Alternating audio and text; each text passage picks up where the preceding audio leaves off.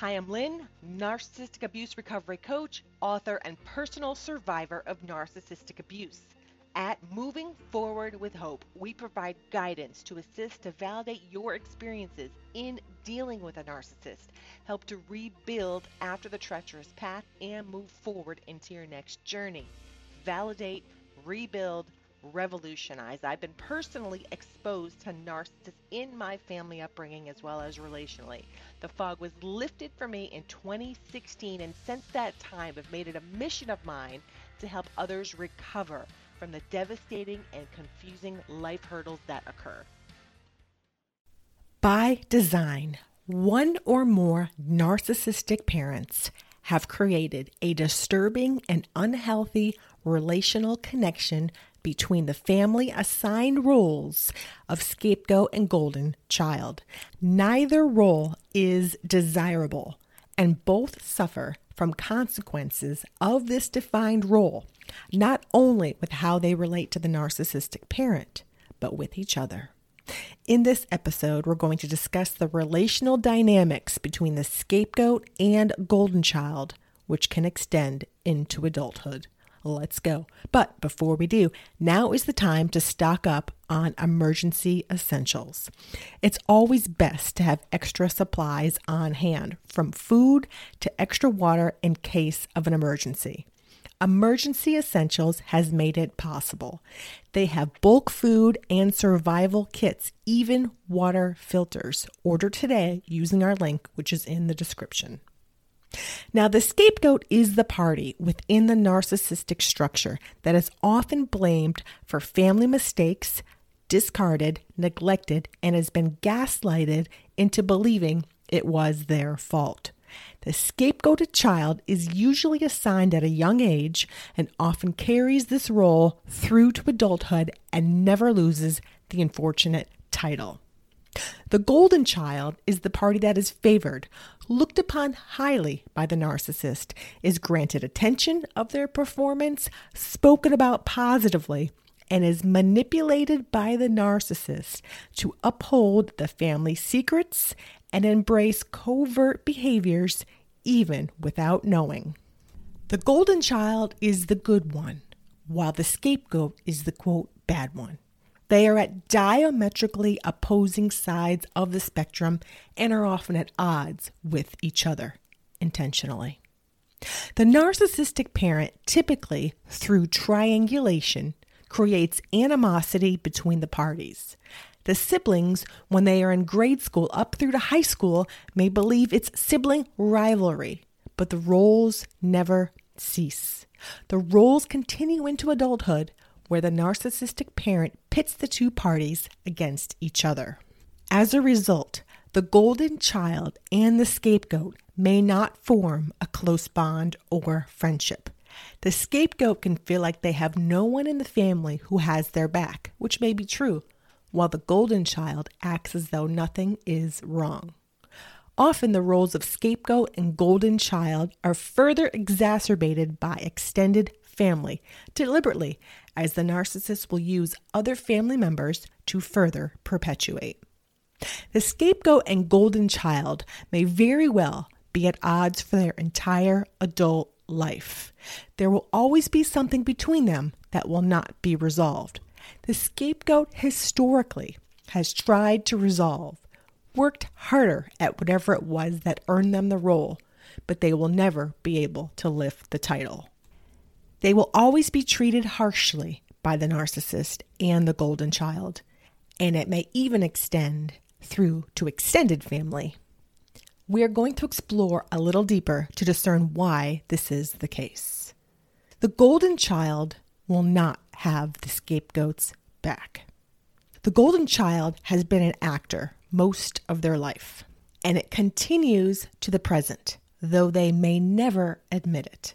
It's true they may not see it, but underneath their acting skills, they have a strong loyalty to the narcissist. In fact, it may go beyond your standard level of loyalty. It's coercive loyalty. They were coerced into being loyal to the narcissist. Yes, they were manipulated into this role to serve the needs of the narcissist, and the two roles became a mesh together, both supporting one another.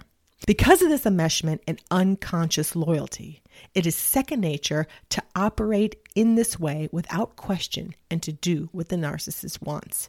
When they do this, they are rewarded, and this keeps the cycle of enmeshment flowing. The golden child is trained to not support the scapegoat and to treat as less than, to neglect, and to be unaware of their needs, just like the narcissist. Second, the golden child is stuck in a cycle of performance for accolades. The golden child wears a metaphorical set of handcuffs. In fact, they are stuck in performance. They only receive accolades, attention, and treated as the good one when they can do things that are deserving of such by the narcissist. If the golden child shows support to the scapegoat, they will pay the penalty from the narcissist. The narcissist may withdraw support, turn against the golden child for a time, and employ a host of other tactics to train the golden child from exhibiting their independence. The ramifications may be so demeaning, the golden child will not step out of alignment again. This keeps the golden child in performance to earn love while mistreating their siblings and further continuing the strained relationship and carrying on their family role. Next, the golden child only comes around when they want something. Since the golden child operates by duty to the narcissist. They will always be in the lookout for ways they can not only keep their position of golden child, but to also show they are a good soldier. The golden child can dress up for the occasion and put on a show and be friendly toward the scapegoat, of course, only when it serves the greater purpose. They may be out for information or knowledge of some sort which will be attempted to further perpetuate the cycle and to defame the scapegoat. Next, the golden child is on a perpetual mission. The lure to maintain the golden child status is so strong they will continually seek to maintain the coveted status. They witness how the scapegoat is treated, and they cannot fathom to be treated in the same way. The scapegoat has been mocked at, belittled, not supported, not listened to. No empathy has been shown over and over again. In order for the golden child to have high status within the family structure, they must keep the bad one bad. No matter how good the scapegoat is, it will never be honored, shared, congratulated authentically, and they will never be treated favorably, even as adults. Next, the golden child is unable to ever have an authentic relationship with the scapegoat. Since the golden child has been trained to be an actor, they fail to embrace an authentic relationship with their sibling scapegoat. There will always be sibling rivalry, which not only have they instigated, but they appreciate it since it causes the separation.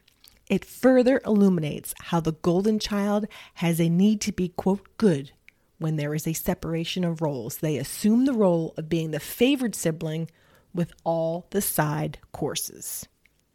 In conclusion, the harrowing roles of scapegoat and golden child are distinct within the narcissistic family structure. Neither role is beneficial to a person's well being, as they each suffer with consequences of their designed role. As the cycle of abuse often continues down the family line, it's imperative that once recognized to make a choice in the best way to proceed. Were you the scapegoat of your family, or were you the golden child? Drop a comment below and let us know if this has been helpful. Thank you so much for listening to today's episode. I invite you to also visit our website at movingforwardafterabuse.com, subscribe to our Wake the Elephant YouTube channel, sign up to our email list, and take advantage of the resources we have on our site to assist you in recovering from a relationship with a narcissist, grew up in a dysfunctional narcissistic home, and or want to learn more to propel your healing journey to the next level. Drop us a review if you have enjoyed this episode on whichever platform you listen to. Consider supporting our podcast, and we will see you in the next episode. Take care for now. This is Lynn signing off.